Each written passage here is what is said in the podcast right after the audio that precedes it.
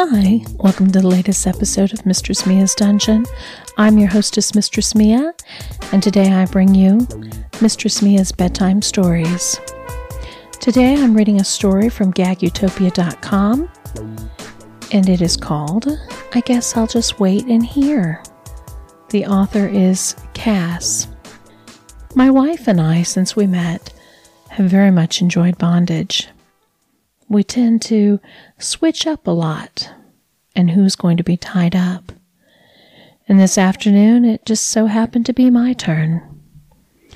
I had a long day at work and was looking forward to some secure time to relax. We had planned this earlier, so when I got home, my wife had everything waiting in neat piles. I was going to be tied to the office chair this evening so she could roll me into the kitchen while she made dinner or into the corner if I was a bad boy. Once I stripped, I looped up and slid in the remote prostate massager.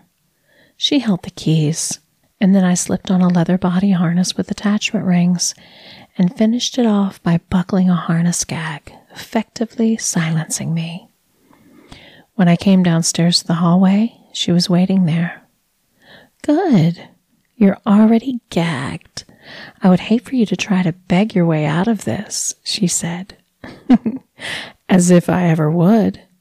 Sit down here, now, she commanded, and I willingly and quietly complied.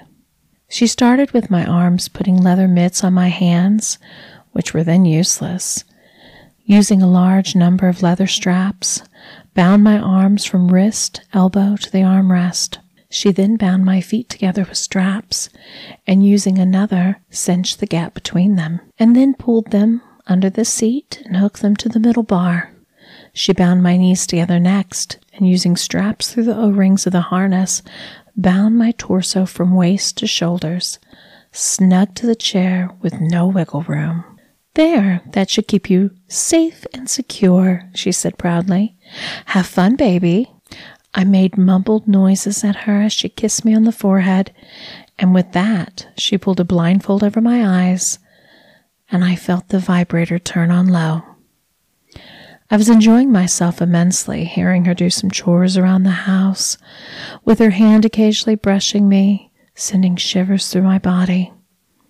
Oh, how I wanted her to do things to me.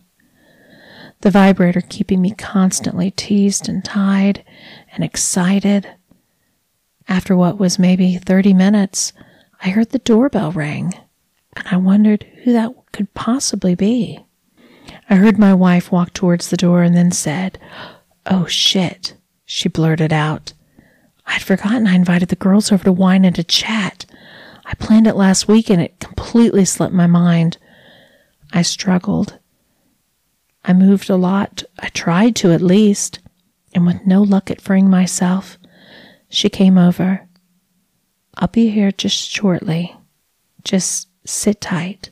We don't have time to get you undone.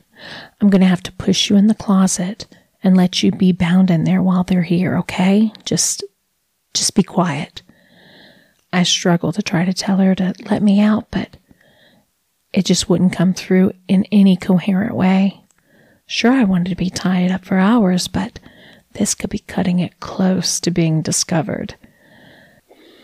She then rolled the chair quickly into the back of the closet, kissed me on the gag, and pulled my blindfold down. This should be exciting, knowing you're helpless here the whole time. I bet you secretly love this, she said. I felt fabric brush my legs. I'm guessing she put a large coat in front of me to block me from being seen, just in case the door opened. I heard what sounded like two of her best friends being let in, friendly greetings and discussions of wine. One of them asked where I was, and my lovely wife just joked that I had been a bit tied up today with things and wouldn't be present, which was completely true technically. The door to the closet opened, and I did not move and even breathe for fear I would be noticed, and I could hear my wife mention hanging their coats up for them. Once the door shut, I allowed myself to breathe again. The evening went pleasantly, not much happening besides overhearing a friendly social conversation. I struggled, and sank into a wonderful headspace, feeling helpless under another's control, and so very close to being discovered helpless. As the night wound down to a close, I heard footsteps going downstairs, probably to the bathroom. Then I heard one of her friends ask about a small remote she found. The friend didn't know, and their curiosity must have gotten the best of them. As I felt the vibrator roar to a much higher setting, I nearly screamed out as the sensation was so strong and it felt so amazing. My body was shaking with pleasure, and I was just sitting on the edge, but not going over. Nothing more happened. It just stayed on high, driving me absolutely insane. I heard footsteps come back down. My wife, I presume, and no mention was made of a controller, so she had no idea I was in pleasurable agony. I felt the door open, taking all of my concentration to not make a movement or a noise.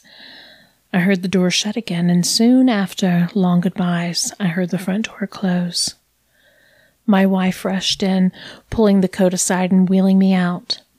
The blindfold came off, and I must have looked intense because she must have been able to tell that I was on the edge. I left the plug on low. How are you so close? she asked. she left me and found the vibrator, realizing it was now turned almost all the way up. Oh, wow, that must have uh, happened when I went upstairs, she said with a smile. You must be going insane.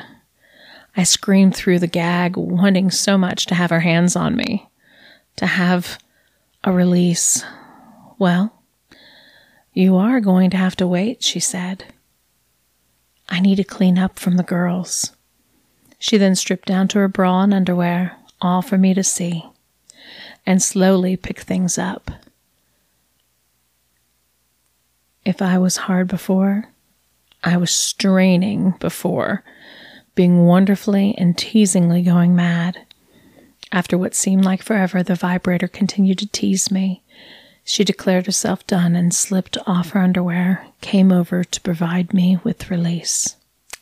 The end. Thank you so much for listening. And until next week, may all your fantasies become realities. Oh, before you go, I have something interesting to tell you. So, Tony, you know, last week, if we've read your emails, we've talked about your submission. So, let's give you a nice little scenario to this this story just kind of made me think about something and how well we could torture you. So, my good friend Dragling and I, we could just, you know, go up to New York and meet you there, meet you in a coffee shop. And then I would give you a nice little baggie that had, you know, cute little pink panties in it and a nice little expandable butt plug. Dragaline could just say she's going to go to the bathroom and excuse herself. And she takes her nice big thermos and she goes into the bathroom and fills it to the rim. Then she comes back and waits for you to return from the bathroom. And of course, you're going to have your pink panties on and your expandable butt plug inside your little pussy hole. And then we're going to sit there and you're going to drink her piss from a straw. And I'm going to have my foot pressed up against your little cock and your little balls. And I'm going to squish them in your pants. And it's going to hurt and all the little things in between, we're going to sit there and talk about you being my worthless little pathetic pig. So, it's going to be very interesting. I look forward to it. So, for all the listeners out there, and Tony, of course, as well, May all your fantasies become realities.